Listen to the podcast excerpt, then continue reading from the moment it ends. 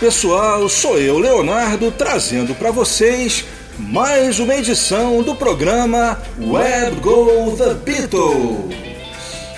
Hoje, nossa edição número 81. E conforme eu havia prometido, vamos ter a segunda parte do especial Beatles Originals. Bem, na primeira parte, vocês sabem, eu mostrei para vocês todas as versões originais dos covers que os Beatles gravaram em seus discos oficiais. E agora é a vez de eu apresentar as versões originais dos covers que os Beatles gravaram para a BBC de Londres e que saíram nos álbuns Live at the BBC, volumes 1 e 2. É isso aí, no ar, pela Route 66, Where Go the Beatles?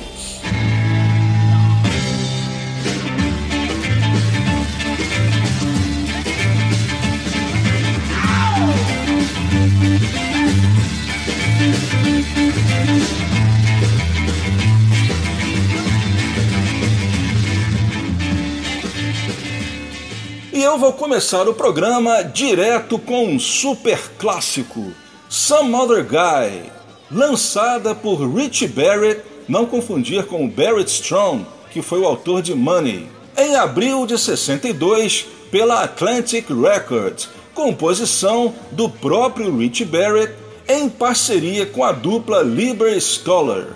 Some Other Guy não entrou para as paradas americanas e nem para as paradas inglesas, e ela com certeza seria até hoje uma canção desconhecida se não fossem aqueles quatro caras de Liverpool que tinham o hábito de garimpar nas lojas de disco da cidade atrás de raridades e lados B.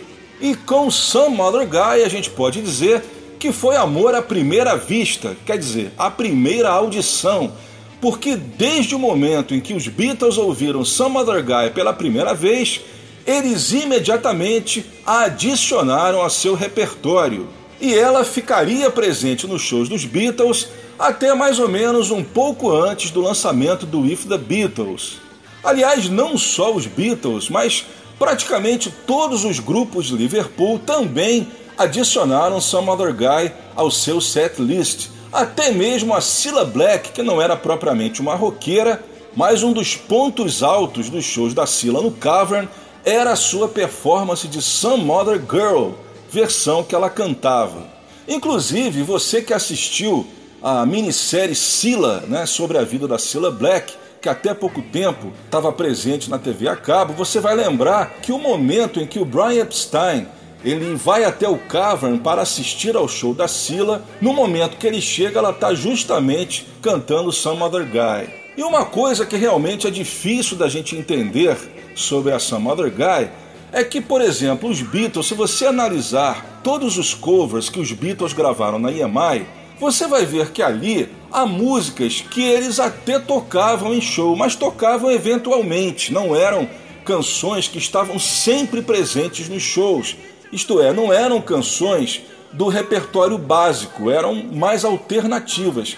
Isso porque né, a gente tem que lembrar que os Beatles nessa época, né, no início dos anos 60, eles eram uma banda de baile. Então vocês sabem que banda de baile geralmente tem um repertório de centenas de músicas e eles vão alternando. Evidentemente, eles não têm como tocar as 100 músicas num show só.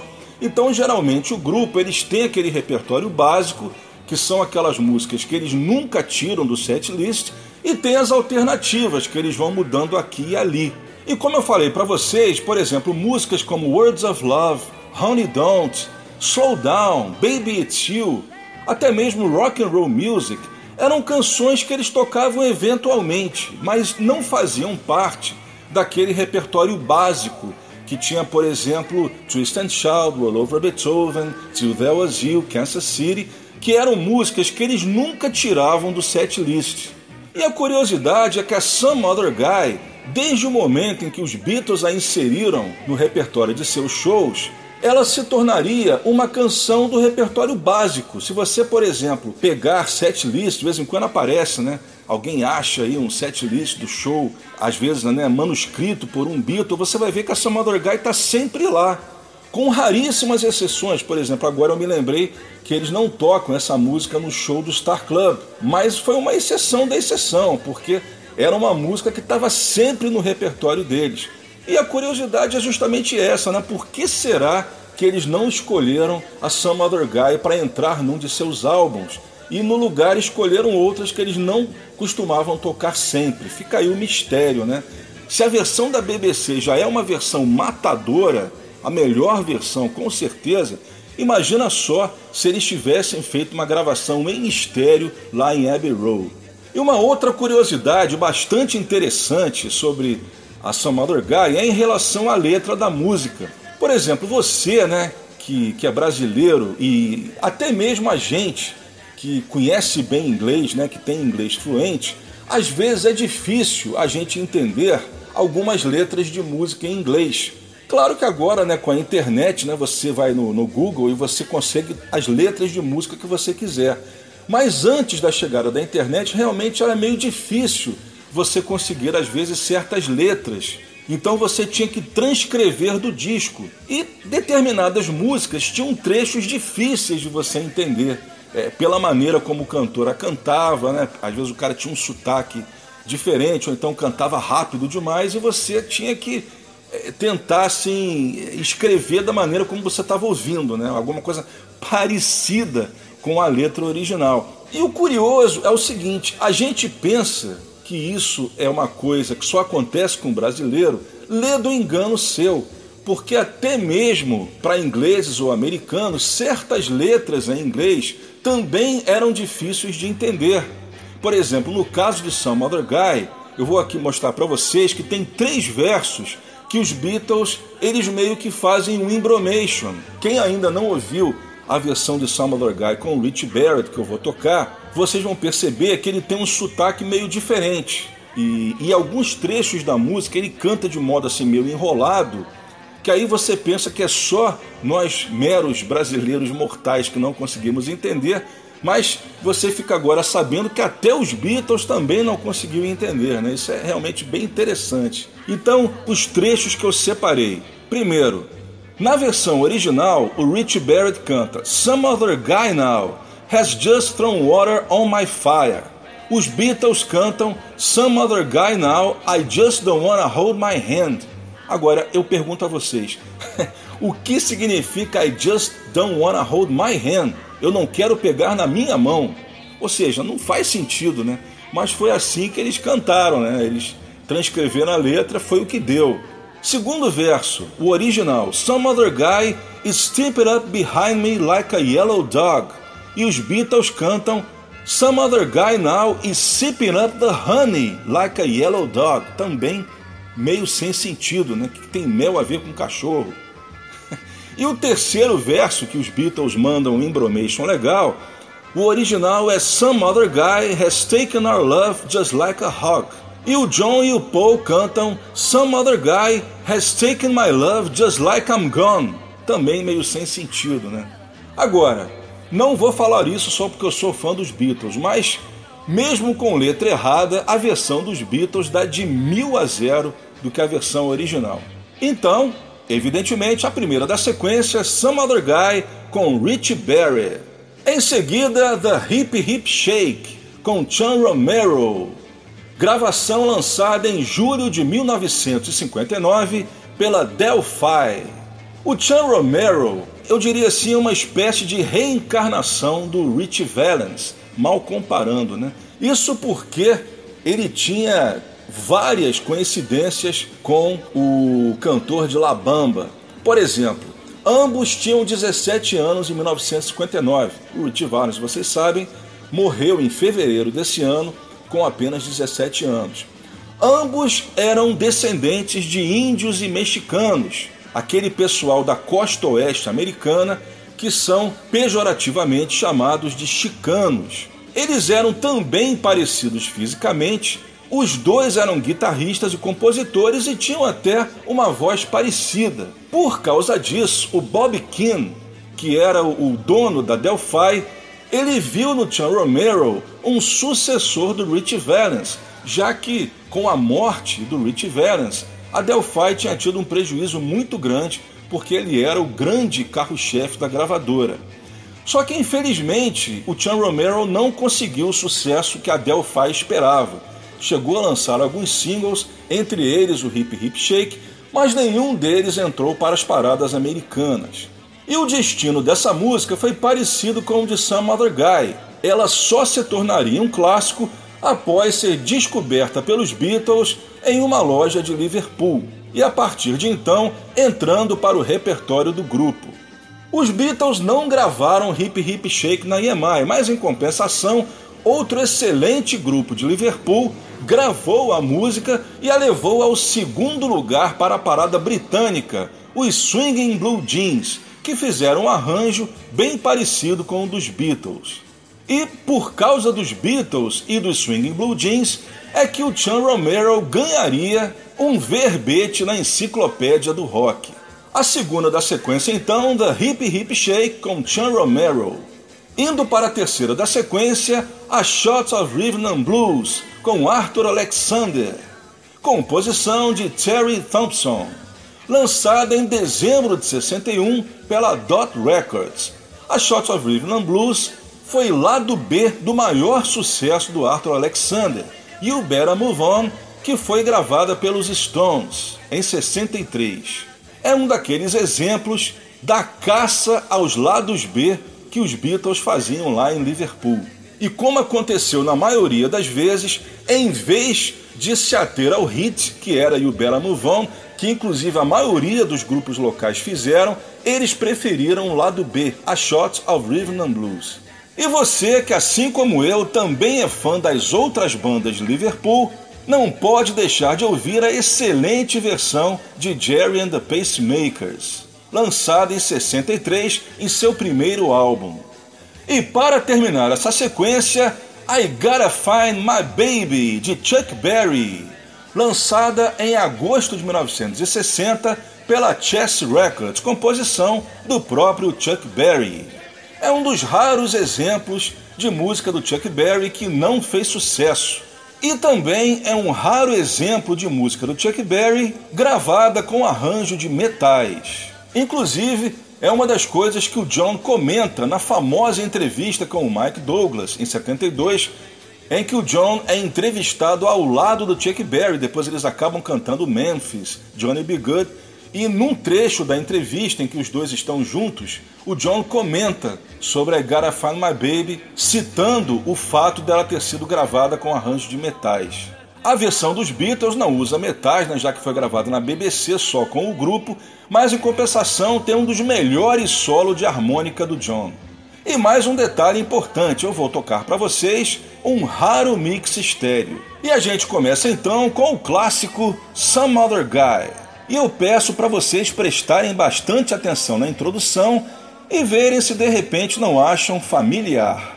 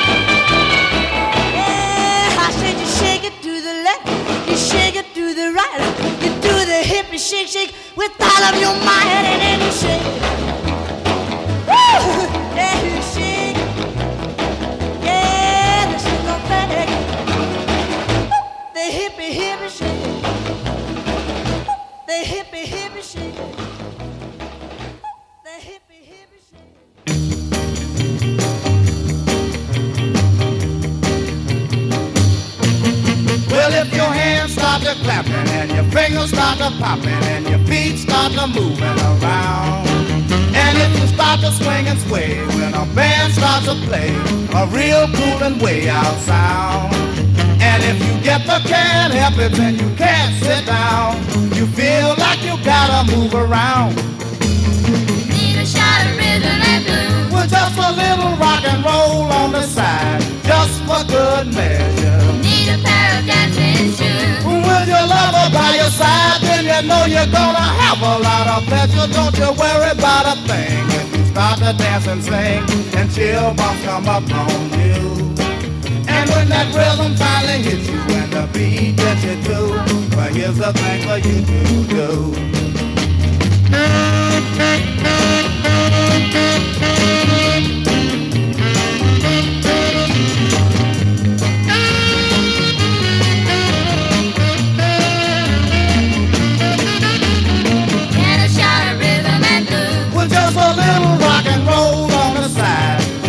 good measure. And a pair of dancing shoes. With your lover by your side, then you know you're gonna have a lot of pleasure. Don't you worry about a thing if you start to dance and sing, and chill bumps come up on you.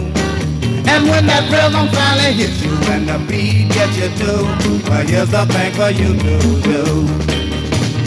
And a shot of rhythm and blues. With just a little rock and roll on the side, just for good measure.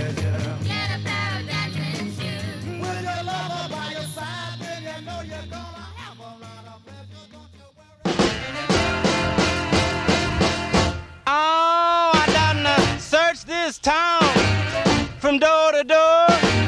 Love I crave, I can't buy no more. I gotta find my baby. I declare I wouldn't lie. I ain't had no real good loving since that girl said goodbye. Mm, you know I hate to see the sun hurry to the west. Cause I know my whole night will be in a solid mess. I ain't gotta find my baby. I declare I wouldn't lie. I ain't had no real good loving since that girl said goodbye. Yes, ever since she said that we were through. I've been nervous and shook up too. I gotta find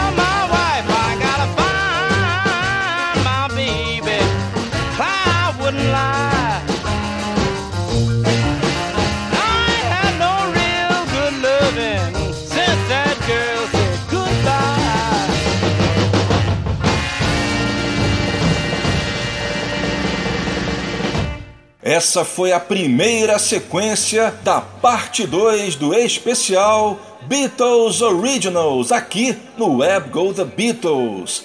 Essa última foi Chuck Berry com I Gotta Find My Baby, de 1960. Toquei um raro mix estéreo. Antes ouvimos Arthur Alexander, o grande ídolo de John Lennon, com a sua versão original de A Shot of Rhythm and Blues, de 1961. A segunda, The Hip Hip Shake com Chan Romero, de 1959.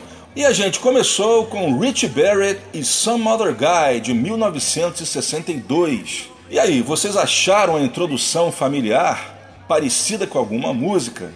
Acertou quem falou Instant Karma. Pois é, o John Lennon, ele mesmo, chegou a admitir que a introdução da Instant Karma foi uma citação, uma homenagem a Some Other Guy, que sempre foi uma de suas canções favoritas. Well, I got a woman way across town. She's good to me. Uh, oh yeah. Say, I got a woman way across town. She's good to me. Você está ligado na Route 66 Soundtrack. Este é o programa Web Go The Beatles. Hoje com a parte 2 do especial Beatles Originals com as versões originais ou aquelas que inspiraram os covers que os Beatles gravaram para a BBC de Londres. E eu vou começar essa segunda sequência com I Got a Woman, composição do Ray Charles.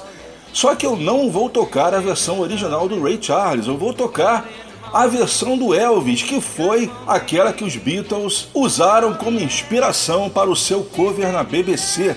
I Got Woman, na verdade, foi creditada ao Ray Charles, mas ela é uma adaptação de uma antiga canção gospel, gravada pelo grupo Southern Tones, chamada It Must Be Jesus. Aliás, né, é, eu acredito até que o certo, né, o correto seria o Ray Charles ter dado crédito para a canção original, já que se você ouvi-la, você vai ver que a melodia é simplesmente idêntica. O fato é que o single original do Ray Charles não foi dado crédito à gravação original do Southern Tones.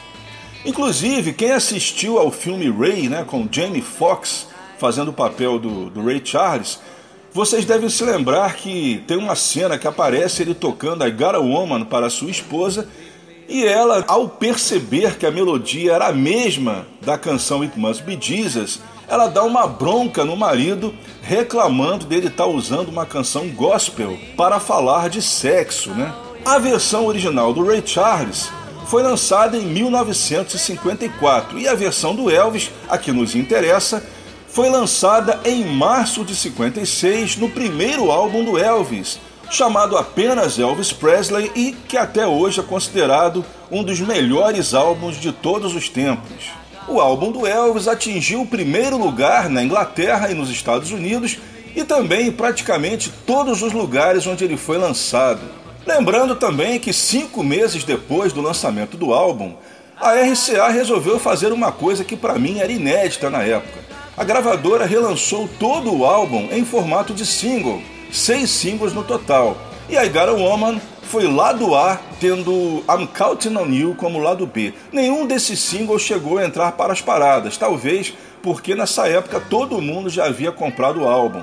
Na Inglaterra, esse álbum ele foi lançado com o nome de Rock and Roll e com algumas mudanças no repertório, mantendo a mesma capa.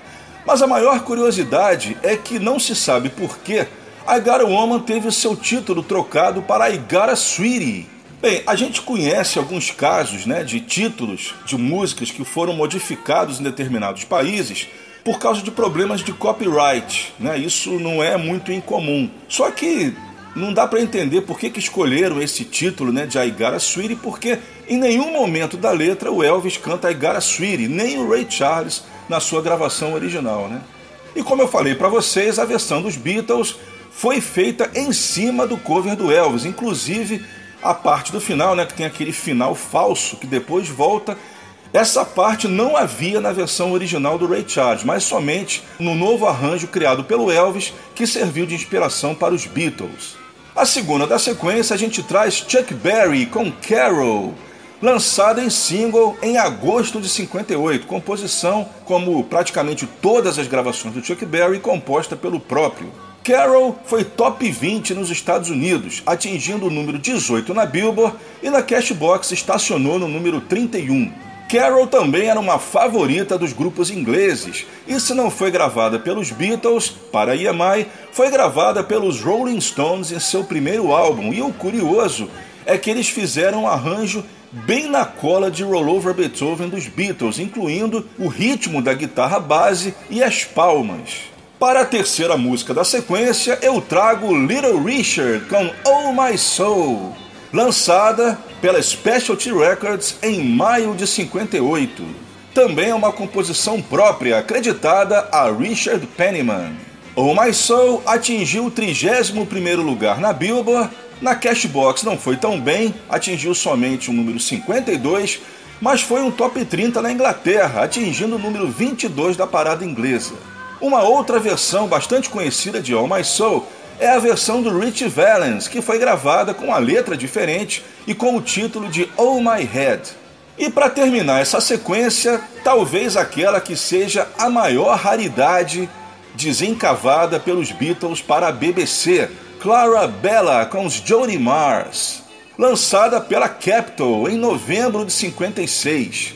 Os Jody Mars eram na verdade uma dissidência dos Comets do Bill Haley. E o nome Jody Mars era a mistura das iniciais dos integrantes do grupo: Joey Ambrose, saxofonista, Dick Richards, o baterista, e Marshall Little, baixo e vocais. Clarabella foi composta por Frank Pingator. Não foi um hit nem nos Estados Unidos e nem na Inglaterra.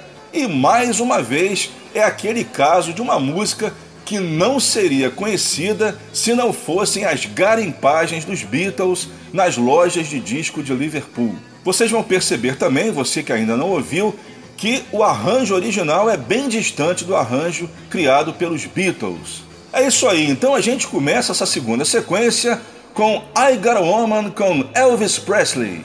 Well, I got a woman way across town. She's a good to me. Oh, oh, yeah. Say, I got a woman way across town. She's a good to me. Oh, yeah. She gets on when I'm in need. Yeah, she's the kind of, of. I got a woman way across town. She's a good to me. Oh, oh yeah. She says it's loving early in the morning just for me. Oh, oh yeah. She says it's loving early in the morning just for me. Oh yeah. She says it's loving just for me. Yeah, you know she loves me so. I got a woman way across town. A good to me. Oh, oh yeah.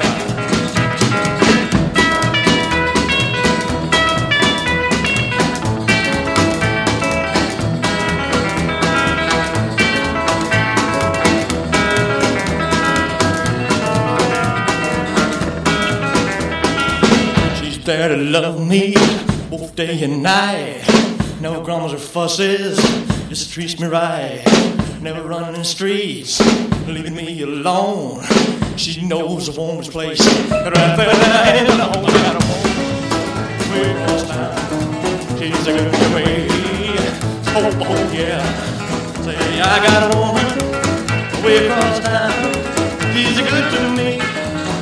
Oh yeah.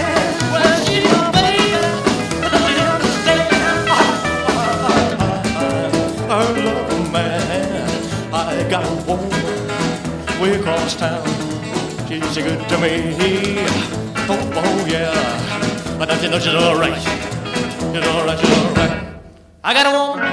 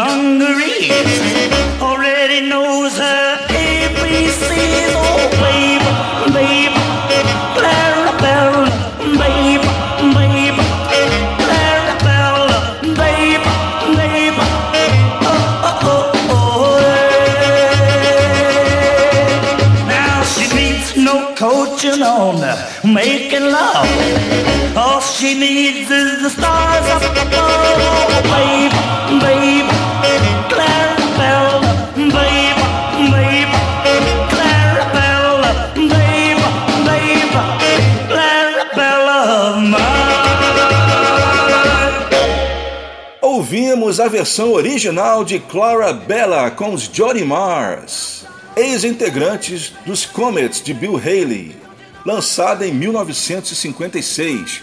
Antes, Little Richard com All My Soul, de 1958.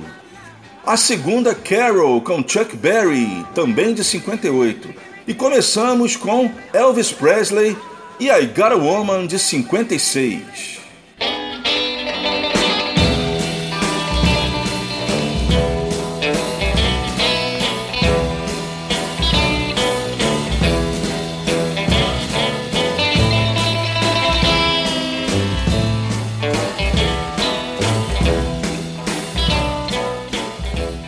Partindo para a terceira sequência e vamos começar dessa vez com uma garota. E que garota, né? Diga-se de passagem. Anne Margaret com I Just Don't Understand. Anne Margaret, para quem não tá ligando o nome à pessoa, é uma atriz que fez muito sucesso nos anos 60 e para quem é fã do Elvis a conhece bem do filme Amor a Toda Velocidade. Anne Margaret é um dos maiores sex symbols da história do cinema mas também enveredou pela música e seu maior hit é justamente esse I Just Don't Understand, que era uma das músicas favoritas do John Lennon.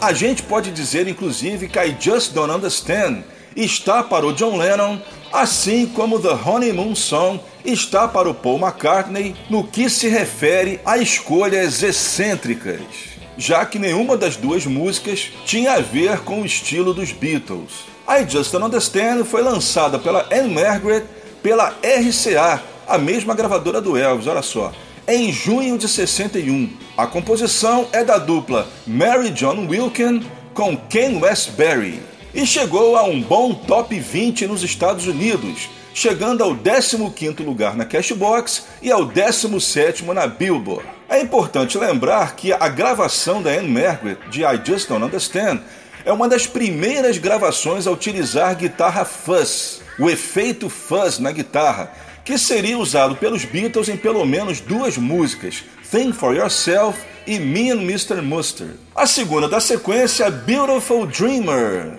Eu vou tocar a versão com o Tony Orlando, lançada pela Epic Records em novembro de 62. Essa música também é mais uma daquelas que foi um miss, né, o termo que os americanos usam para canções que não entram nas paradas, na verdade é uma composição muito antiga. Ela data de 1864, composta por Stephen Foster.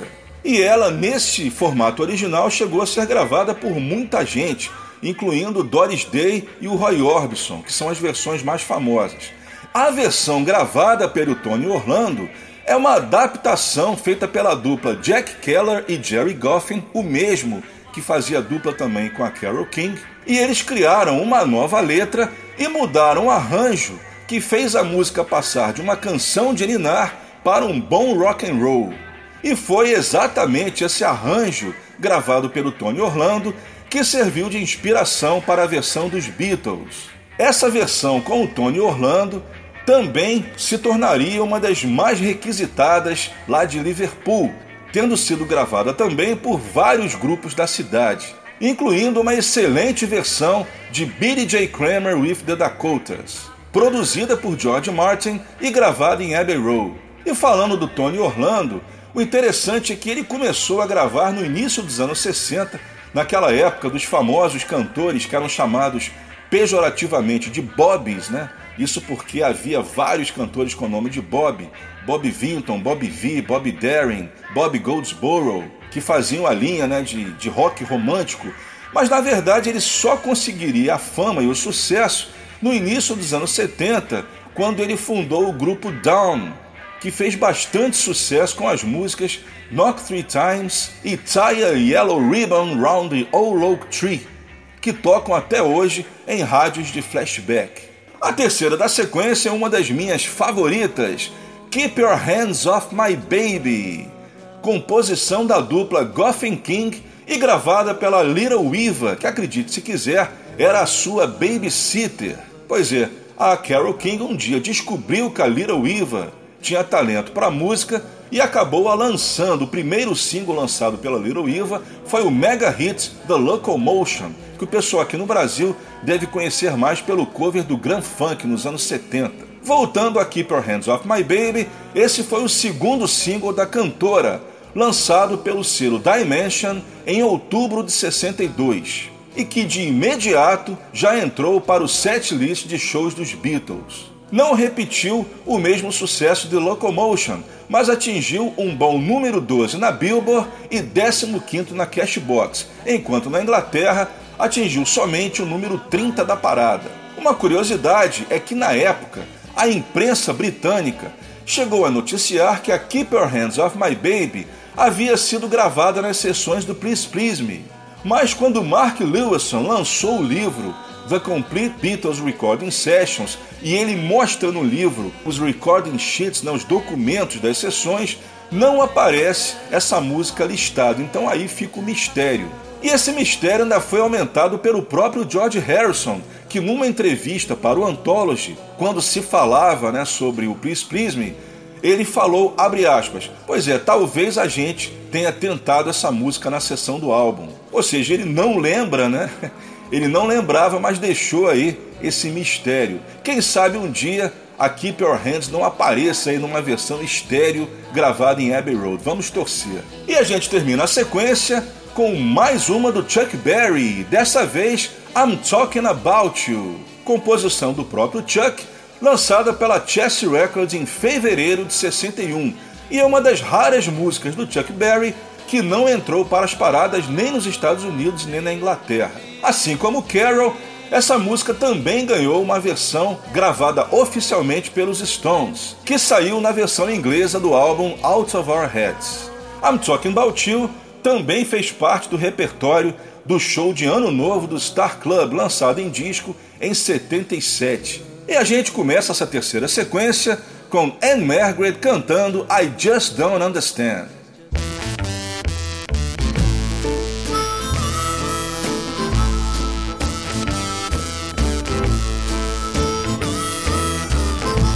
Well, you call me your baby you're holding my hand. Oh, how you can hurt me, I just don't understand. Well, you say that you need me like the ocean needs sand.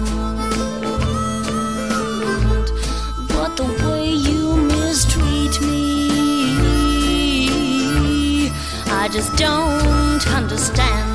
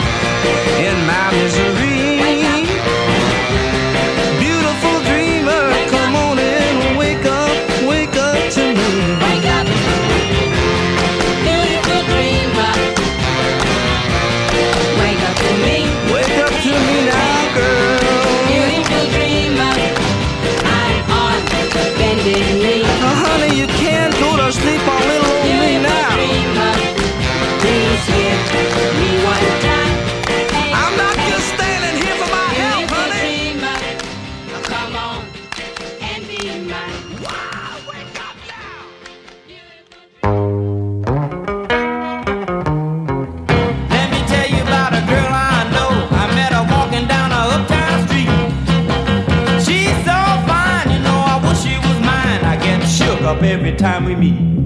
I'm talking about you. Nobody but you. Yeah, I do mean you. I'm just trying to get a message to you. Let me tell you about a girl I know. I tell you now, she looks so good. Got so much skill, such a beautiful bill. She ought to be somewhere in Hollywood. I'm talking about you. Nobody but you.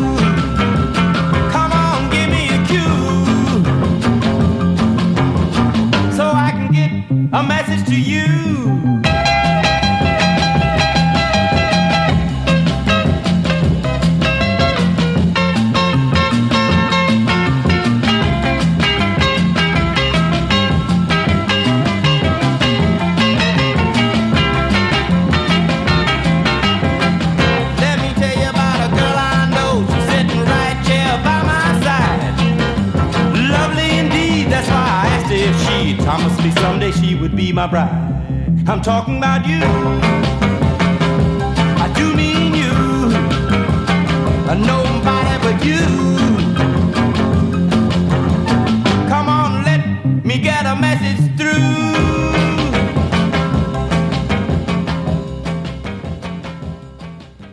I'm Talking About You com Chuck Berry, de 1961. Antes, Keep Your Hands Off My Baby com a Little Eva, de 1962. A segunda, Beautiful Dreamer, gravação de Tony Orlando, também de 62. E começamos com Anne Margaret e I Just Don't Understand, de 1961.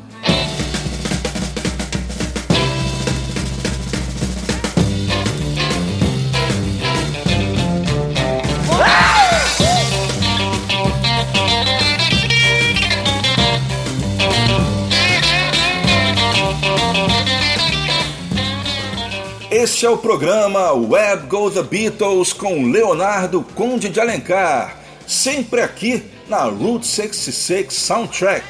E vocês estão ouvindo a segunda parte do nosso especial Beatles Originals, as versões originais dos covers que os Beatles gravaram exclusivamente para a BBC de Londres. Essa quarta sequência a gente começa com os reis dos novelties, os Coasters com Young Blood, composição de Doc Pomus em parceria com a dupla Lieber Stoller, lançada pelo selo Ethical em março de 57. Esse single, Young Blood, teve como lado B outra canção que também fazia parte do repertório de baile dos Beatles, Searching, que chegou a ser gravada pelo grupo no famoso Decca Tapes. Young Blood atingiu um belo top 10, chegando ao oitavo lugar na Billboard e na Cashbox foi top 20, chegando ao 15º lugar. O curioso é que o lado B, Searching, acabou fazendo mais sucesso que o seu lado A. Searching chegou ao número 3 na Billboard e número 7 na Cashbox. Lembrando que os Beatles gravariam mais uma canção do repertório dos Coasters, que foi Three Cool Cats, também no Decca Tapes. A segunda, Carl Perkins, pela primeira vez em nosso programa hoje, com Shirt to Fall, composição do próprio Carl Perkins com Bill Cantrell e Quinton Clouch. Shirt to Fall não foi lançada em single, ela faz parte do primeiro álbum, do primeiro LP do Carl Perkins, chamado Dance Album of Carl Perkins, lançado em maio de 57. Na verdade, a Shirt to Fall havia sido gravada bem antes disso.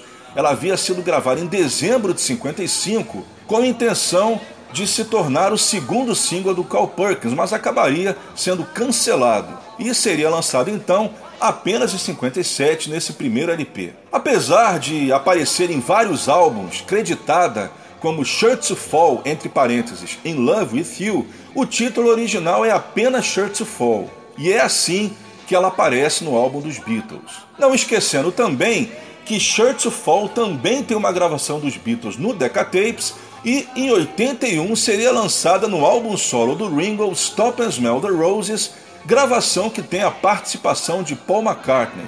Na terceira da sequência volta ele, Elvis Presley, com mais uma música lançada em seu primeiro álbum, I'm Gonna Sit Right Down and Cry Over You, composição da dupla Joe Thomas e Howard Biggs. E como eu falei para vocês na segunda sequência, a RCA na época lançou todo o álbum em formato de single, e I'm Gonna Sit Right Down and Cry Over You foi lançada junto com I'll Never Let You Go, Little Darling. Ao contrário do que muitos pensam, Essa versão do Elvis não foi a primeira a ser gravada. A versão original foi gravada por Roy Hamilton em 1954, mas o cover dos Beatles foi inspirado totalmente na versão do Elvis. E a gente termina a sequência recebendo Chuck Berry com Too Much Monkey Business, lançada pela Chess em setembro de 56. Dessa vez o single foi creditado a Chuck Berry and His Combo. Too Much Monkey Business não foi um hit, na verdade, foi lado B de Brown Eyed Handsome Man.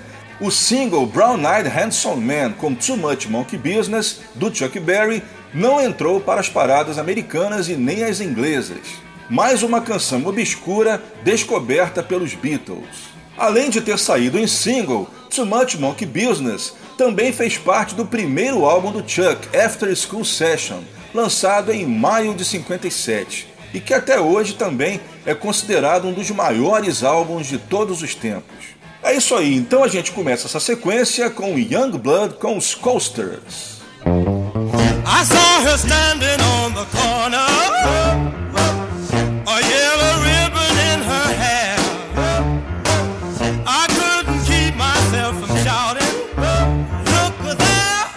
there! Look at there. Look at there! Look at there! Young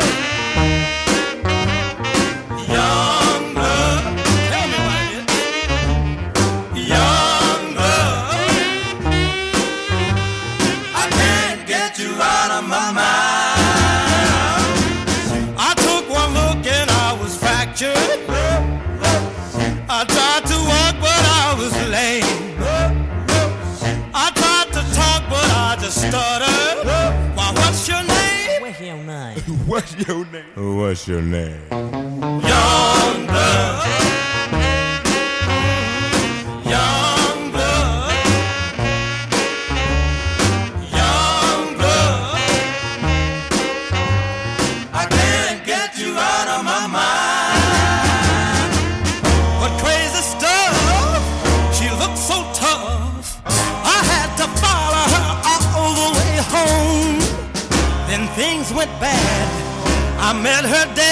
said, You better leave my daughter alone. Well, I couldn't sleep a wink for trying.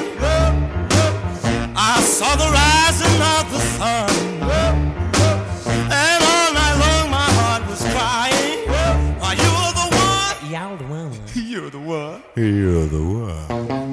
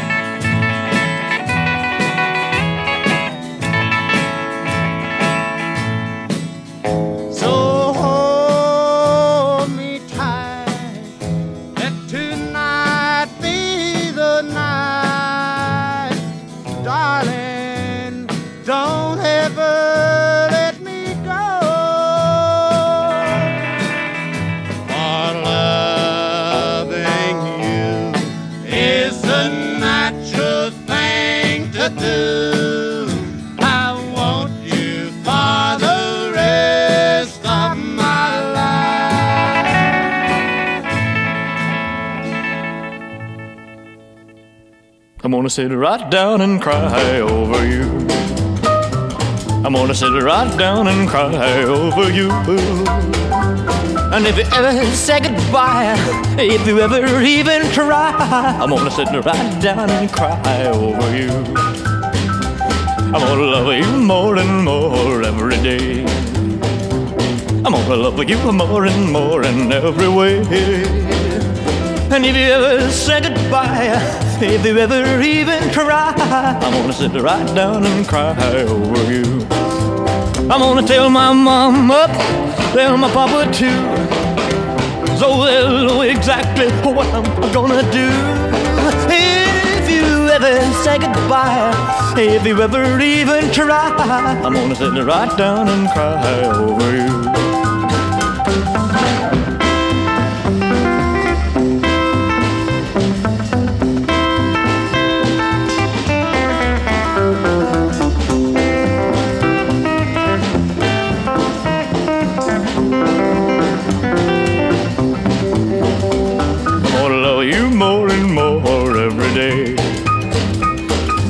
I'm gonna you more and more in every way.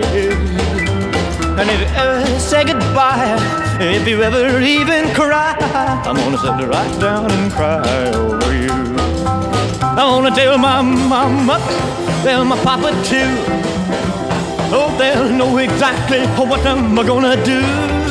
If you ever say goodbye, if you ever even try, I wanna sit right down and cry over you. I wanna sit right down and cry over you. I wanna sit right down and cry over you. I'm gonna sit right down and cry over you.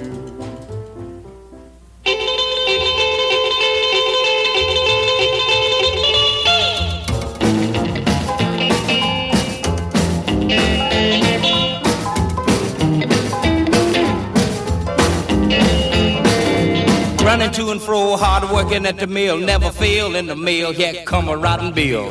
Too much monkey business, too much monkey business, too much monkey business for me to be involved in. Salesman talking to me, trying to run me up a creek, say you can buy it, go on, try it, you can pay me next week. Ah, too much monkey business, too much monkey business, too much monkey business for me to be involved in. Good looking, trying to get me hooked. Want me to marry, get a home, settle down, write a book. Too much monkey business. Too much monkey business. Too much monkey business for me to be involved. Same thing every day, getting up, going to school. No need of me complaining, my objections overrule. Ah, too much monkey business. Too much monkey business. Too much monkey business for me to be involved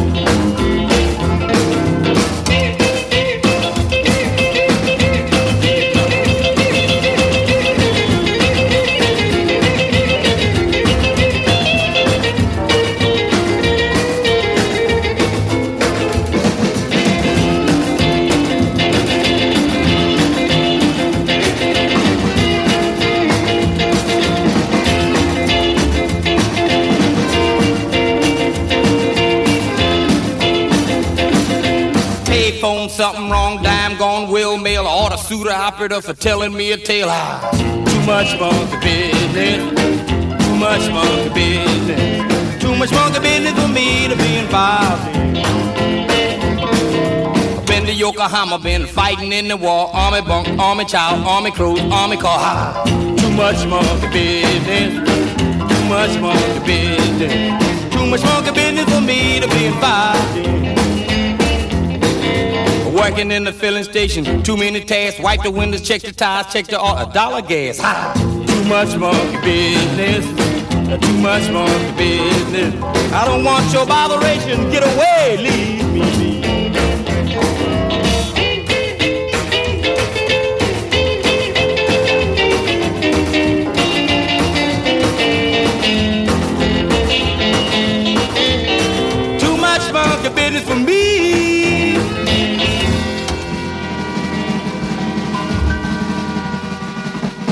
Chuck Berry and His Combo, como foi creditado no single. Too Much Monkey Business, de 56. Antes, Elvis Presley, com I'm Gonna Sit Right Down and Cry Over You, de 56. A segunda, Sure to Fall, com um dos reis do rockabilly, Cole Perkins, de 1957. E começamos com os reis dos novelties, The Coasters, com Young Blood, de 1957.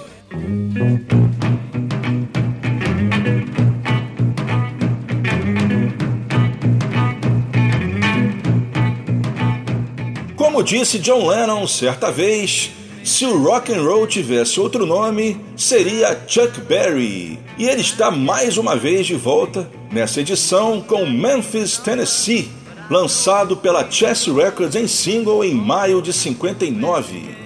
Memphis, Tennessee, na verdade, foi o lado B de Back in the USA, que foi um hit na Billboard, número 37. Na Cashbox, a publicação já viu de um modo diferente e listou Memphis, Tennessee separada do seu lado A. Memphis, Tennessee foi listada como número 87 na parada da Cashbox. Para um lado B, não deixou de ser um grande feito. Apesar de não ter sido um grande hit nos Estados Unidos, Memphis, Tennessee se tornaria um top 10 na Inglaterra quando foi relançado em 63 num single junto de It Rock. Esse single atingiu o número 6 da parada britânica. Essa música também fez parte da trilha do filme Go Johnny Go. Naquela época, nos anos 50, não havia ainda videoclips e os filmes, né, muitos filmes foram feitos com essa intenção. Geralmente eles faziam um roteiro bem pobre, né, uma coisa assim bem simples, como meras desculpas para a apresentação de artistas. Então foram lançados dezenas de filmes né, na era do rock and roll, cada um tendo cerca de 10 clipes com vários artistas da época. Esses filmes eles funcionam hoje em dia como coletâneas de clipes de músicas da era do rock and roll. E o Chuck Berry chegou a aparecer em vários deles. O filme Go Johnny Go, onde o Chuck Berry canta Memphis, Tennessee, é um dos melhores exemplos. Não esquecendo também o cover do Johnny Rivers, que foi lançado em 64 e que aí sim atingiu o segundo lugar na parada americana, o que fez com que o público americano conhecesse mais a música pelo cover do Johnny Rivers do que pela gravação original do Chuck. Mas é claro, a versão dos Beatles, gravada várias vezes na BBC, foi feita inspirada na versão original do Chuck Berry. Lembrando que a Memphis, Tennessee também foi gravada pelos Beatles na década. Continuando a sequência, I Forgot to Remember to Forget, lançado pela Sun Records em agosto de 55, creditado a Elvis Presley, Scotty and Bill. Leia-se Scott Moore e Bill Black. Composição de Stan Kessler e Charlie Feathers.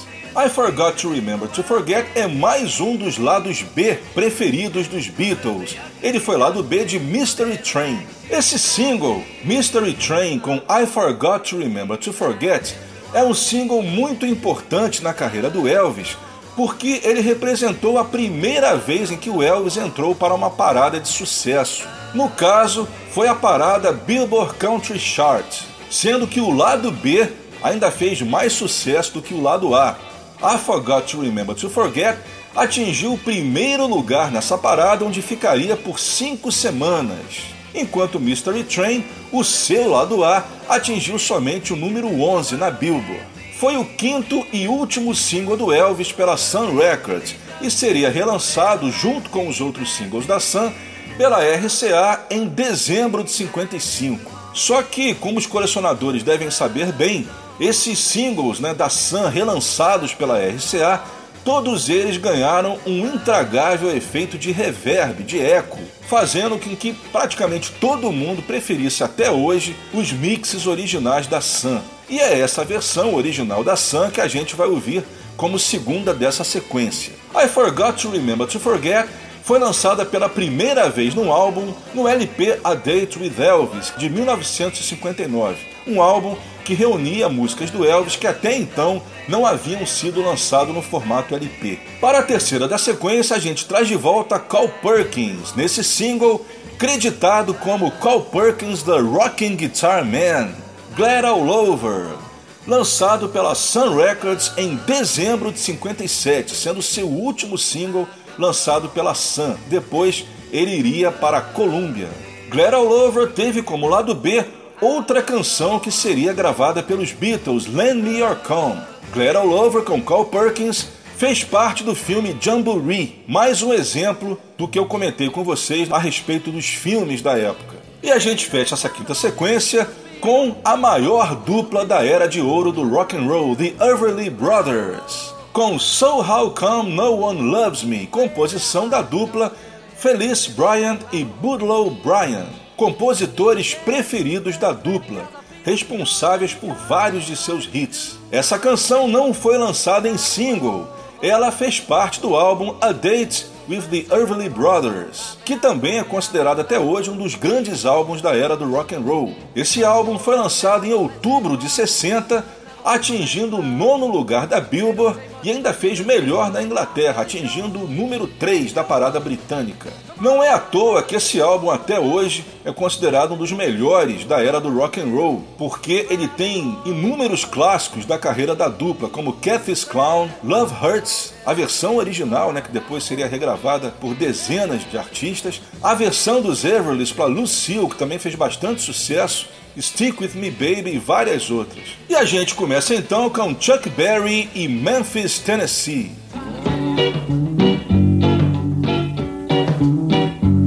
Long distance information, give me Memphis, Tennessee.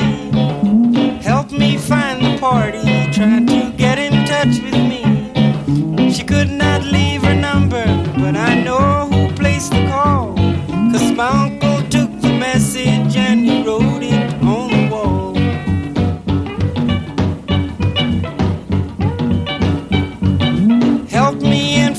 information, get in touch with my Marie. She's the only one who'd phone me here from Memphis, Tennessee.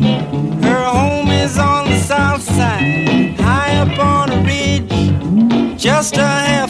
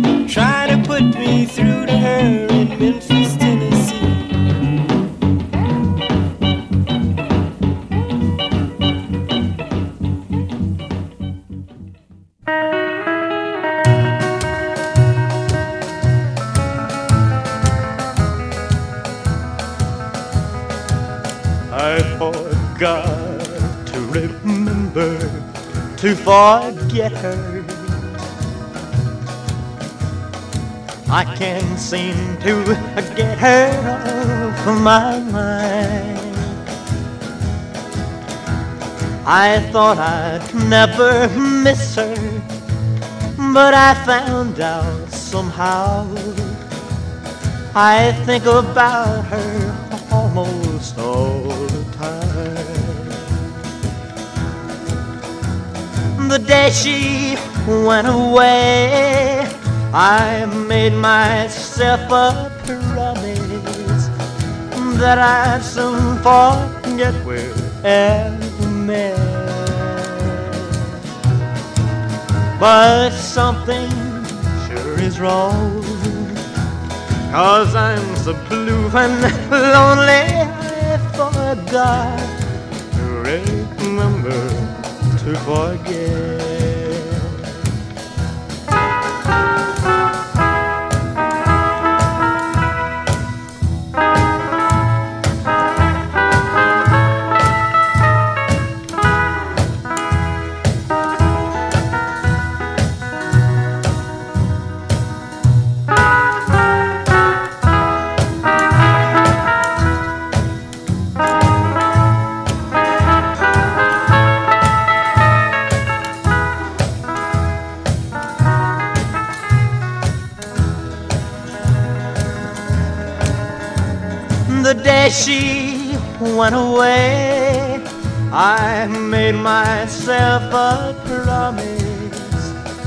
that I'd soon forget will ever met. Well, but something sure is wrong. Cause I'm the blue and lonely I forgot to remember to forget.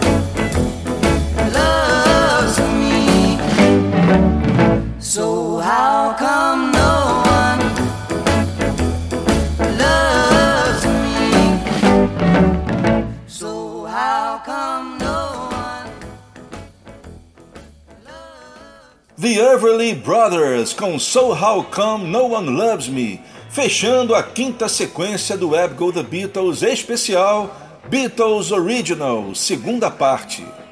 Gravação de 1960, antes Carl Perkins, dessa vez creditado como Carl Perkins The Rocking Guitar Man, com Glad All Over de 57, antes Elvis Presley single creditado a Elvis Presley, Scott e Bill, I Forgot to Remember to Forget, de 55. E começamos com o onipresente no programa de hoje, Chuck Berry com Memphis, Tennessee, de 59. Really rockin' in Boston, Philadelphia behave. Deep in the heart of Texas, on down to Frisco Bay.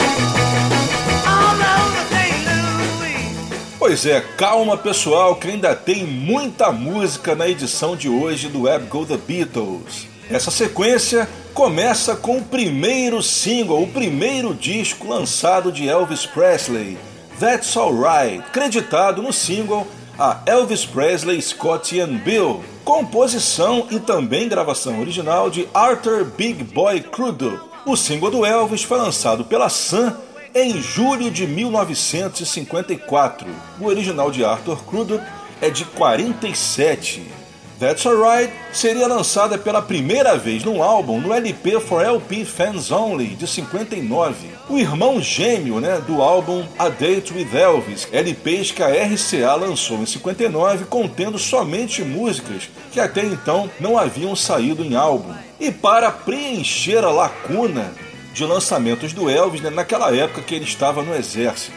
Uma curiosidade é que muitas vezes você vê essa música listada como That's Alright Mama, que é inclusive como ela aparece no CD dos Beatles, o Live da BBC Volume 1.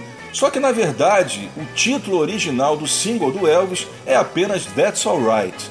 Um fato interessante é que na época do seu lançamento, né, em 54, a That's Alright não chegou a aparecer nas paradas, nem nos Estados Unidos nem na Inglaterra.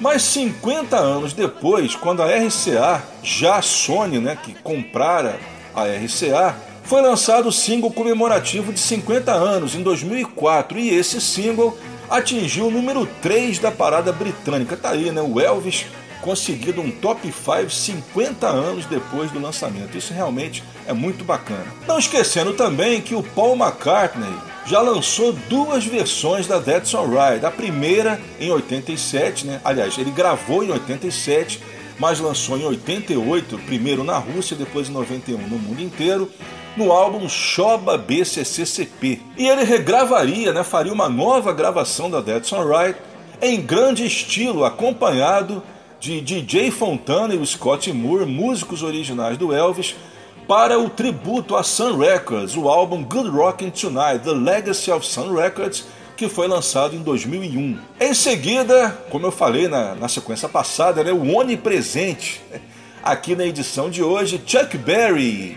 A gente tem tocado somente músicas menos conhecidas da carreira do Chuck, né, que eram justamente essas raridades que os Beatles mais gostavam, mas dessa vez vamos ouvir aquela que talvez seja o seu maior hit, Johnny B. Good, lançada pelo Chuck Berry pela Chess em março de 58, também composição própria. Johnny B. Good foi número 8 na Billboard e 11 lugar na Cashbox. E o mais importante, eu vou tocar para vocês uma raríssima mixagem estéreo de Johnny B. Good. Acredito que a grande maioria de vocês nunca tem ouvido ainda essa versão. Um detalhe curioso é que a introdução da Johnny B. Good, a introdução na guitarra, que até hoje né, é considerado um clássico à parte. A Johnny B. Good é clássico duas vezes, né, pela música e pelo riff. O riff da introdução, que já foi imitado em dezenas de outras gravações Inclusive, aqui me vem à cabeça agora é a Fan Fan Fan dos Beach Boys. Só que na verdade essa introdução ela foi inspirada em Ain't That Just Like a Woman do Louis Jordan, cujo guitarrista autor do riff era o Cole Hogan, gravação de 1946. Aí a gente fica na dúvida se foi uma homenagem, né, uma citação ou uma cópia, né, um plágio. Aí fica aí o mistério. Bem, se as sequências anteriores eu dediquei mais às canções obscuras, eu separei essa sexta sequência para tocar clássicos do rock and roll. Como eu já falei, vou começar com That's Alright, depois Johnny B. Good e a terceira, um não menos clássico, Lucille, com Little Richard and His Band, conforme foi creditado no single original, lançado pela Specialty em fevereiro de 57. Lucille foi creditada a Richard Penniman, o Little Richard, e Albert Collins, só que na realidade tem uma super curiosidade a respeito desse título. Reza a lenda que Little Richard teria comprado metade dos direitos da música quando Albert Collins estava na cadeia. Pois é. Aliás, Albert Collins não confundam com o homônimo do jazz, né? O Albert Collins do jazz. Esse é outro Albert Collins. Pois é, né? Reza a lenda que o Albert Collins estava na cadeia e o Little Richard teria se aproveitado que o cara estava na cadeia e conseguiu lá com a editora da música, não se sabe como, comprar metade dos direitos da música e assim ele ficou também creditado como autor. Inclusive existem até algumas prensagens que acreditam somente o Albert Collins. Para vocês terem uma ideia né, de como as coisas referentes à autoria de músicas são às vezes para lá de confusas. Não esquecendo também de lembrar que Lucille foi gravada também duas vezes pelo Paul. A primeira vez com a orquestra, versão ao vivo que saiu no álbum duplo The Concerts for the People of Campuchia, show realizado em 79 e o álbum saiu em 81. E depois o Paul faria uma versão de estúdio para o álbum Shoba BCCCP. Lucille com Little Richard atingiu o número 21 na Billboard, 22 na Cashbox mas faria melhor na Inglaterra, atingindo o número 10 da parada britânica. Isso, é claro, em 1957. E para terminar essa sequência só com clássicos do rock and roll, mais uma vez Chuck Berry e Sweet Little Sixteen, lançada pela Chess em janeiro de 58. Sweet Little Sixteen atingiu o segundo lugar na Billboard e na Cashbox. Na Inglaterra, atingiu um bom top 20 chegando ao 16º lugar. Além da versão dos Beatles, né, lançada pela primeira vez em 94 no álbum Live at the BBC, não podemos também esquecer de citar a versão do John, gravada para o álbum Rock and Roll, e também da outra versão existente com os Beatles, gravada ao vivo no Star Club. E assim como em Johnny B. Good, eu vou mostrar para vocês também uma super rara versão estéreo de Sweet Little Sixteen. E a gente começa essa sequência só de clássicos do rock and roll com Elvis Presley e That's Alright.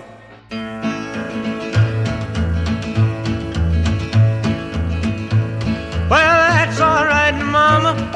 That's alright for you. That's alright, Mama. Just any way you do that's alright. That's alright. That's alright, Mama. Any way you do. Well, Mama, she done told me. Papa done told me too. Son, that gal you fooling with, she ain't no good for you, but that's alright. That's alright. That's alright, Mama.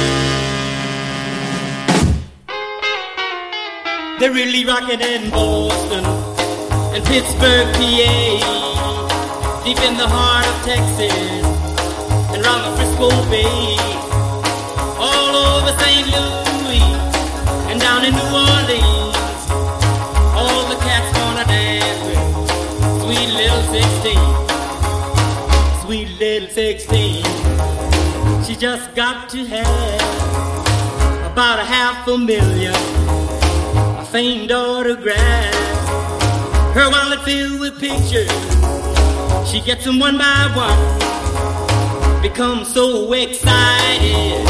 I watch her look at her run. Oh, mommy, mommy, please may I go? It's such a sight to see. Somebody steal the show. Oh, daddy, daddy, I beg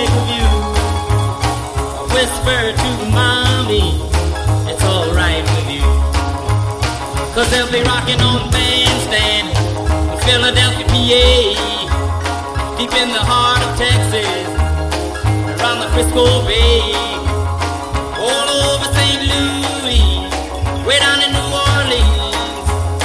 All the cats wanna dance with sweet little 16.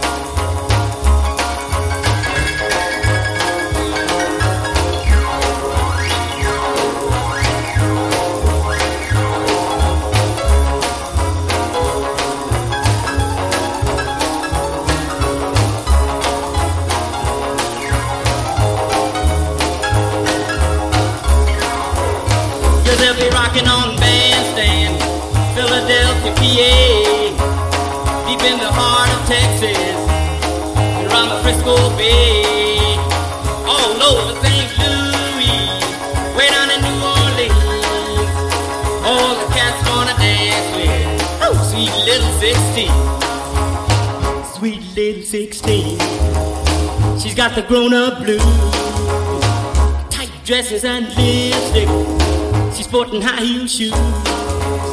Oh, but tomorrow morning she'll have to change her trend and be sweet 16 and back in class again. But they'll be rocking in Boston, Pittsburgh, PA, deep in the heart of Texas, and round the Frisco Bay,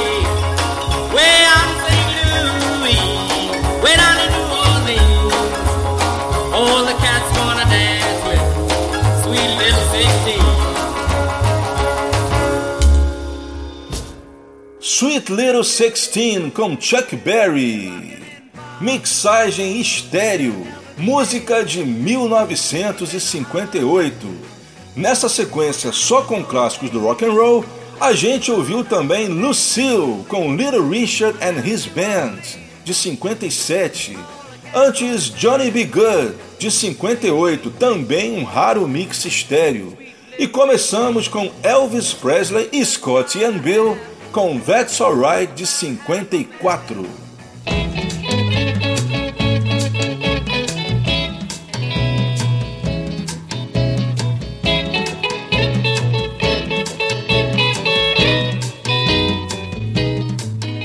Você está ligado na Route 66 Soundtrack. Esse é o Web Go The Beatles com Leonardo Conde de Alencar. Edição número 81, especial Beatles Originals Parte 2. Bem, e para essa sétima sequência, eu separei somente canções românticas. Vou começar com o clássico dos Crickets, Don't Ever Change, composição de Goffin King, lançado pela Liberty Records em abril de 62. Não foi um hit nos Estados Unidos, mas foi um grande hit na Inglaterra, atingindo o número 5 na parada britânica. The Crickets, vocês sabem, é o grupo original do Buddy Holly, mas nessa época da Don't Ever Change, em 62, Somente o baterista Jerry Ellison era remanescente da formação original do grupo. E sendo uma gravação dos Crickets e uma composição de Goffin King, ou seja, dois grandes ídolos dos Beatles, essa canção não teria como deixar de ser uma de suas favoritas. A versão dos Beatles é um raro exemplo de dueto entre Paul McCartney e George Harrison. Vou tocar para vocês também um raro mix estéreo. A segunda da sequência, eu acredito que, ao lado da Clara Bella, seja a música mais rara que eu vou tocar no programa de hoje, The Honeymoon Song, com The Marino Marini Quartet, lançada pela Duty On Records em 1959, somente na Grã-Bretanha. Essa música ela é original do filme, um filme é, de produção espanhola e britânica chamado Honeymoon, daí o nome The Honeymoon Song.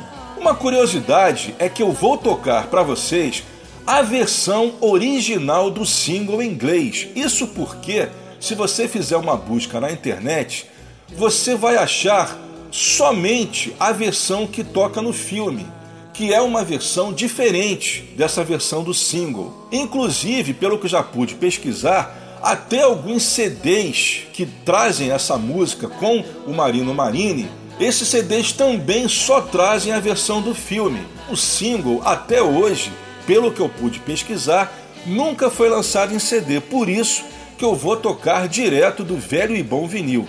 Vocês vão ouvir alguns estalos aqui e ali, mas eu creio que no geral o som ficou muito bom. O Marino Marini era um cantor italiano das antigas, né, daquela geração do Sinatra. E quando ele gravou Honeymoon Song, ele já era um veterano. The Honeymoon Song foi feita pelo famoso compositor grego Mikis Theodorakis, famoso como compositor de trilhas de filmes. O Paul ele gostava tanto dessa música que quando ele foi produzir o primeiro álbum da Mary Hopkins, ele a convenceu de gravar a música, inclusive com um arranjo muito parecido que o Paul havia criado para os Beatles. Prosseguindo essa sequência romântica, também uma das minhas favoritas, Soldier of Love, com o grande ídolo do John, Arthur Alexander, composição de Buzz Cason e Tony Moon. O Buzz Cason, né, um dos coautores da Soldier of Love, era um produtor musical muito famoso nos Estados Unidos. Ele chegou inclusive a gravar utilizando um pseudônimo de Gary Miles. Fez muito sucesso aqui no Brasil com a sua versão de Look for a Star. Soldier of Love foi lançada pela Dot Records em abril de 62 como lado B de Where Have You Been All My Life, outra favorita dos Beatles e que foi tocada pelo grupo naquele show do Star Club. O single Where Have You Been All My Life com Soldier of Love atingiu apenas o número 58 na Billboard e 97 na Cashbox. E para terminar, To Know Him is to Love Him com Steady Bears grupo do qual fazia parte ele mesmo, Phil Spector, que também é o autor dessa canção. Esse single dos Teddy Bears foi lançado pelo selo Door em setembro de 58 e atingiu o topo da parada americana tanto na Billboard quanto na Cashbox e também foi um mega hit na Grã-Bretanha, atingindo o segundo lugar. To Know Him is to Love Him teve o título alterado pelos Beatles né, para To Know Her Is To Love Her, e foi assim que eles a gravaram para o Decca Tapes e depois para a BBC. E o John ainda faria uma terceira gravação em dezembro de 73 para o projeto Rock and Roll, mas que só seria lançada 11 anos depois do álbum Rock and Roll no LP Man Love Avenue. A vocalista dos Teddy Bears era Carol Connors, que depois se tornaria uma compositora de mão cheia. Só para vocês terem uma ideia, ela é coautora de Gonna Fly Now, que nada mais é do que o tema do Rock, o Lutador. Exatamente essa música que está tocando em sua cabeça agora. Além dessas versões que eu falei para vocês, a To Know Her Is To Love Her, né, com os Beatles, também aparece no show do Star Club. E a gente começa então essa sequência romântica com os Crickets e Don't Ever Change.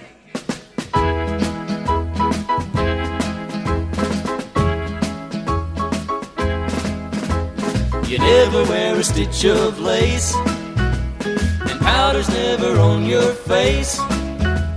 You're always wearing jeans, except on Sunday. But please don't ever change. No, don't you ever change. I kinda like you just the way you are. Don't know the latest dance, but when it's time to make romance, your kisses let me know you're not a tomboy. So please don't ever change. No, don't you ever change. Oh, promise me you're always gonna be as sweet as you are. I love you when you're happy. I love you when you're blue. I love you when you're mad at me. So how can I get tired of you? Lots of other girls I've seen know how to treat guys mean, but you would rather die than ever hurt me. So please don't ever change. No, don't you ever change. Oh, promise me you're always gonna be as sweet as you are. Please don't ever change.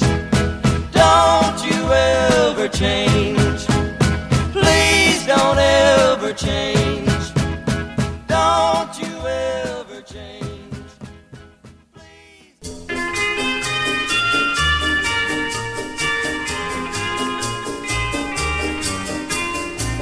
I never knew that a day like today life be forever. I've got the sun in my heart and my heart's in the sun. Skies are as bright as your eyes, the horizon is open. Love is the same, feelings are real, free as the air. Forever on and forever, forever on side by side. Whoever knew that we two could be free and be fancy? Fancy is free, but how we are bound to each other by love.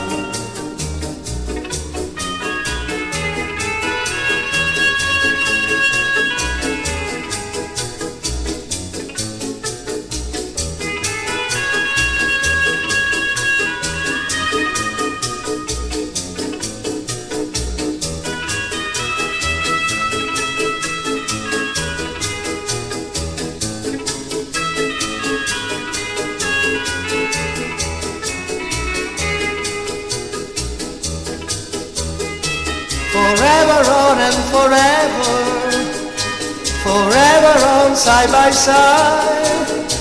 Whoever knew that we two could be free as we fancy? Fancy is free, but are we who are bound to each other by love? To each other by love.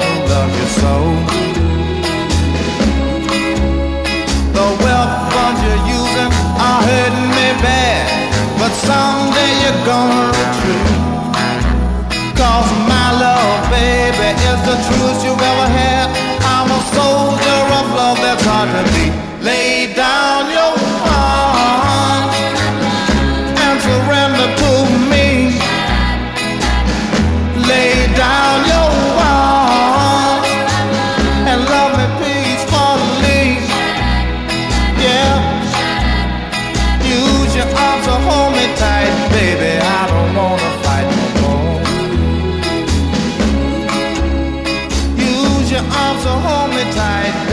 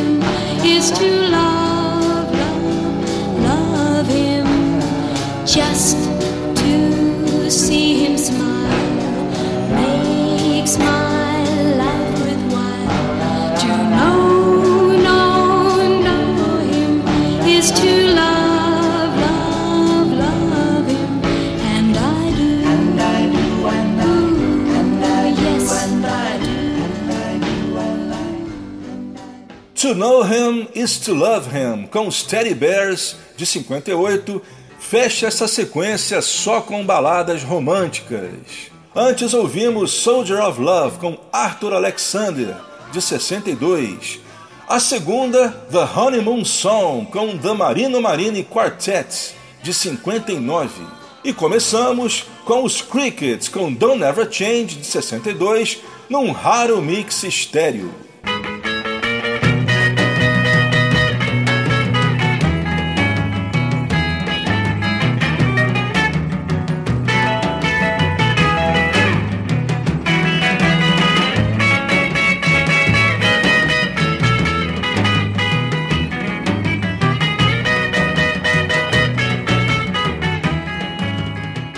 vamos chegando à última sequência desse especial Beatles Originals Parte 2, com as versões originais e muitas histórias sobre elas, claro, das músicas que os Beatles gravaram para a BBC de Londres.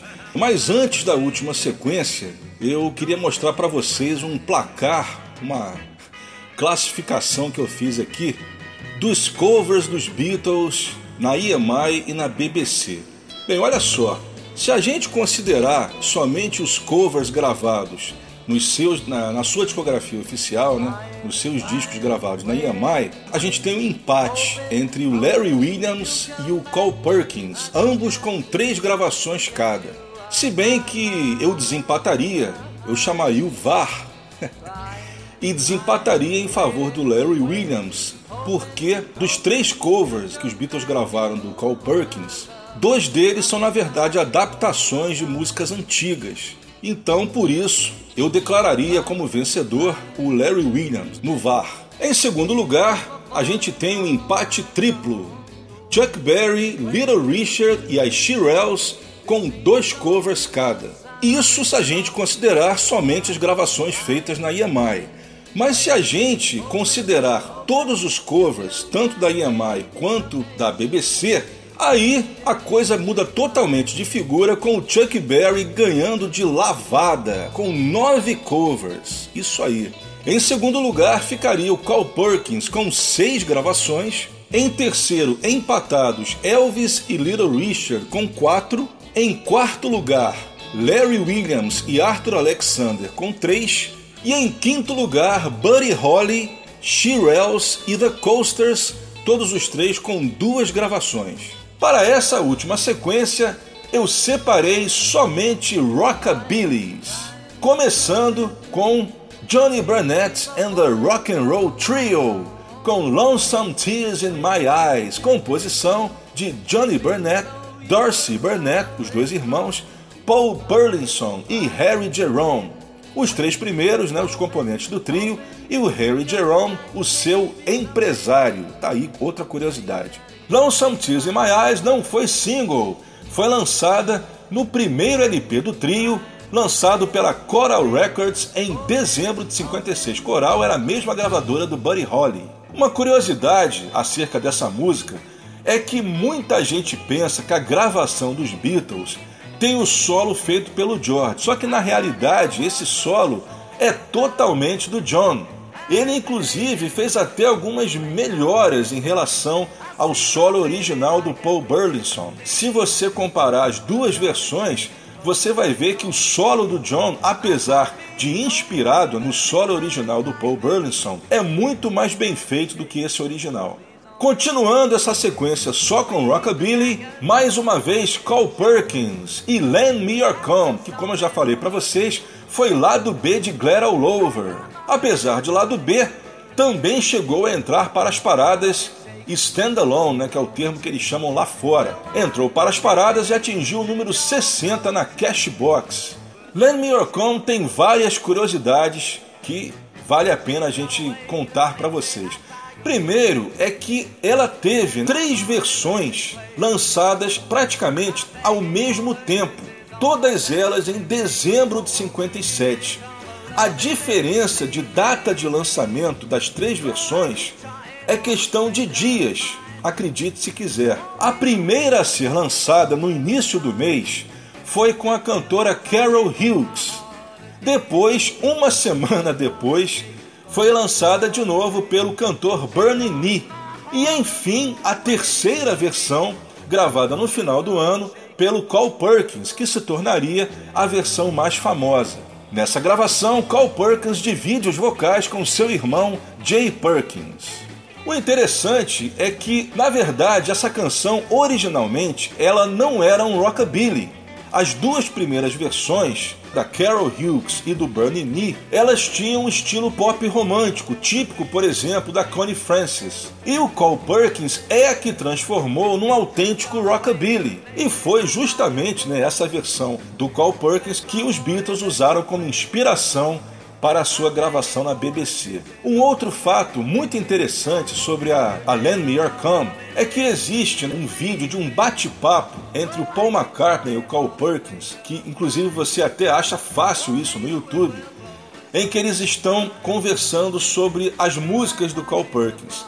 E quando o Carl Perkins começa a falar da Lend Me Your Come, ele toca um trecho né, junto com o Paul, ele diz que logo depois do lançamento da Lend Me Come, os Everly Brothers teriam copiado um trecho da Lend Me Come na canção Wake Up Little Susie, que realmente tem um trecho muito igual aquela parte que eles falam We Gotta Go Home e depois entre um riff tocado no violão, aparece também na Lend Me Come. Só que se você for pesquisar, você vai ver que na realidade a Wake Up Little Susie saiu antes da versão do Carl Perkins, ou seja, ele estava realmente enganado em relação a isso. Na verdade, foi o contrário. Na verdade, a versão dele é que copia a Wake Up Little Susan.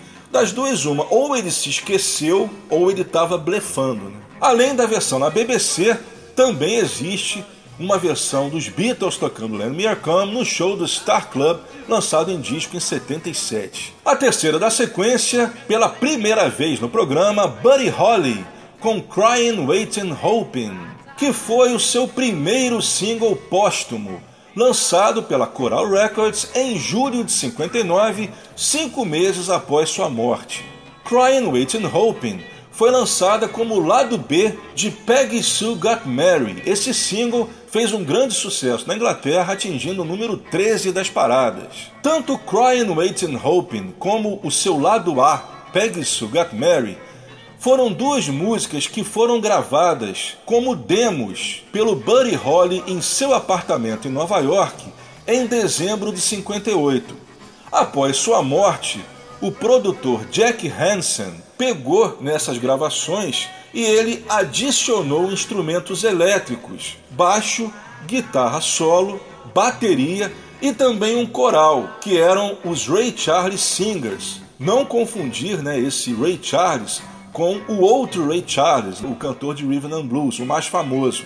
Esse Ray Charles, que era o líder dos Ray Charles Singers, é bem mais antigo do que o Ray Charles mais famoso. Bem, e o produtor Jack Hansen, ele fez esses overdubs com um estilo muito parecido com as gravações do Buddy Holly. Inclusive, esses backing vocals do Ray Charles Singers ele fez bem na onda dos backing vocals dos Crickets. Ou seja, ele fez né, esses arranjos para justamente se parecerem bastante com aquilo que os fãs costumavam ouvir do som do Buddy Holly. Em 64, portanto cinco anos depois, o produtor original do Buddy Holly, o Norman Petty, com quem inclusive o Buddy estava brigado na época de sua morte, o Norman Petty resolveu pegar de novo esses demos e criar novos arranjos, novos backing tracks, dessa vez com o grupo de surf music, os Fireballs. E ele criou então arranjos bem mais anos 60. Ele abriu mão de tentar recriar o som dos Crickets e fez arranjos bem mais sessentistas na onda dos Beach Boys e também ficaram muito bons e vale a pena vocês correrem atrás. Eu particularmente gosto mais dos overdubs com os Fireballs do que os originais de 59. Mas, apesar disso, né, eu vou tocar para vocês a versão de 59 porque afinal de contas foi essa versão que os Beatles ouviam e se inspiraram para fazer o seu cover. Além da versão na BBC, os Beatles também gravaram Crying Waiting Hoping para a Decca em 62, ambas com vocais de George Harrison. O George também faz um solo de guitarra bem em cima do solo original da versão do Buddy Holly, só que da mesma maneira que o John fez em Lonesome Tears in My Eyes, o George usou o mesmo solo, só que tocaram de maneira bem mais técnica. E para fechar a sequência e também o programa de hoje, Nothing Shaken But the Leaves on the Trees, com Eddie Fontaine, acompanhado pela orquestra de Ernie Golland. Composição do próprio Eddie Fontaine, lançado pelo pequeno selo Argo em agosto de 58. Nothing Shaken But the Leaves on the Trees foi apenas um minor hit na Billboard, atingindo o número 64. Nothing Shaken é mais uma música que os Beatles gravaram na BBC e que também foi tocada pelo grupo no show do Star Club. Essa música também tem uma história bastante interessante. Vamos lá, o Ed Fontaine ele gravou um demo com Nothing Shaken, um demo doméstico que ele fez para tentar vender para selos, né, para gravadoras. Só que logo depois dele ter gravado esse demo, ele acabou assinando com o selo Sunbeam. E o selo não aceitou o demo. O selo achou por bem regravar num estúdio e essa regravação teve um arranjo bastante diferente da versão do demo, da versão original. Só que logo depois aconteceu uma coisa que ninguém esperava. Esse demo que ele havia gravado de forma independente foi comprado, não se sabe como, pela Chess Records, a gravadora do Chuck Berry. E a Chess relançou nesse selo Argo, que era um selo pequeno pertencente à Chess. Evidentemente, sem o consentimento do Ed Fontaine. O fato é que o demo acabaria sendo hit. Ou seja, são coisas interessantes que acontecem no mundo da música, né? Ou seja, a versão da Sunbeam, a versão gravada de maneira profissional, nem chegou a aparecer na parada, enquanto o demo acabou se tornando um hit, embora que um minor hit. E foi justamente nessa versão que ficaria mais famosa que serviu de inspiração para o cover dos Beatles com super vocal do George na BBC. É isso, e a gente começa então essa sequência de Rockabilly com Johnny Burnett and the Rock and Roll Trio e Lonesome Tears in My Eyes.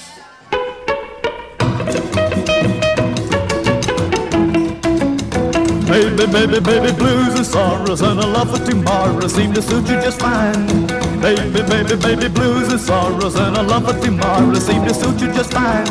Can't forget that you told me so many promising lies.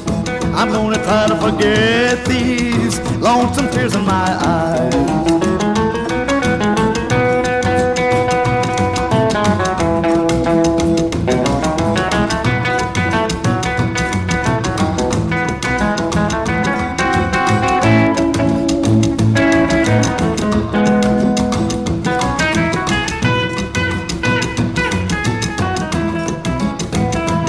Broken my heart. Don't wanna do it again. Can't get rid of the spell you've gotten me in. Can't forget that you told me so many promises and lies.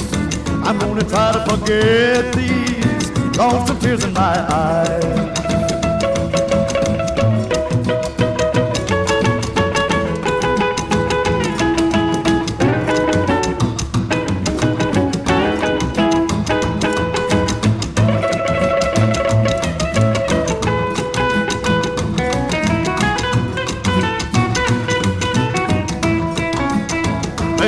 Baby, baby, blues and sorrows. I love what tomorrow seem to suit you just fine.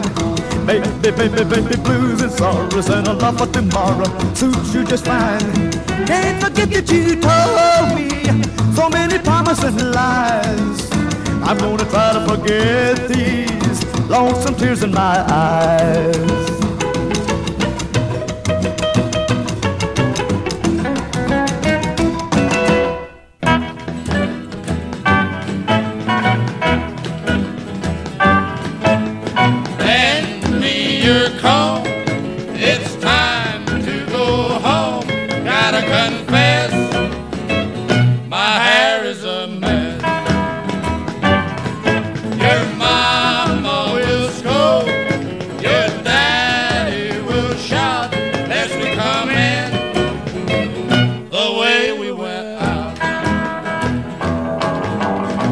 Kissing you was fun, honey, but thank other day. Time has come, run, honey, but you know, baby, it's a getting late. Just wait till I straighten my tie. Lend me your comb. We gotta go home.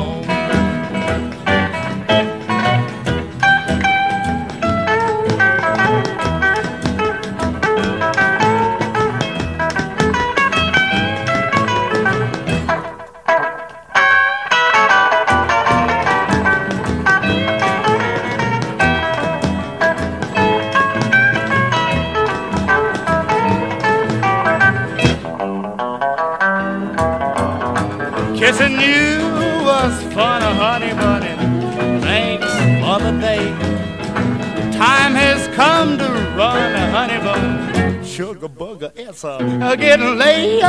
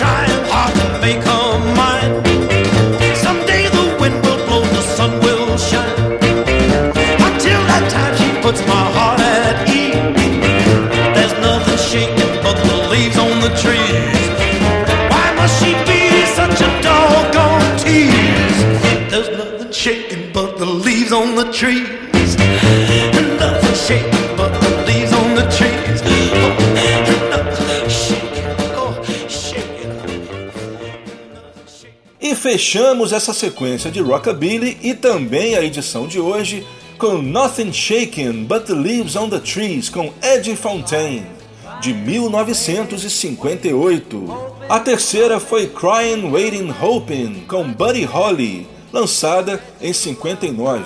A segunda, Lend Me Your Come, com Cole Perkins, The Rocking Guitar Man, como aparece no selo do single original. E começamos com Johnny Burnett and the Rock and Roll Trio com Lonesome Tears in My Eyes.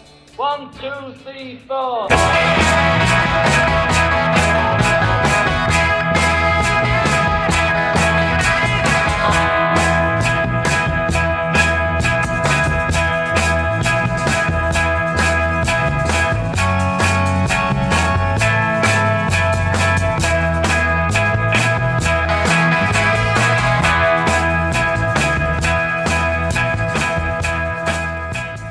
Assim terminamos mais uma edição do programa Web Go The Beatles. Hoje tivemos a segunda parte do especial Beatles Originals, em que tocamos todas as versões originais ou aquelas que inspiraram os covers que os Beatles gravaram para a BBC de Londres. Espero que vocês tenham curtido bastante da mesma maneira como eu gostei de preparar esse programa para vocês. O Web Go The Beatles tem a produção, edição, texto e apresentação de Leonardo Conde de Alencar, sempre aqui na Route 66 Soundtrack. É isso aí, nos vemos na edição 82, que será a última desse ano de 2020. Deixo aqui o meu abraço e até lá!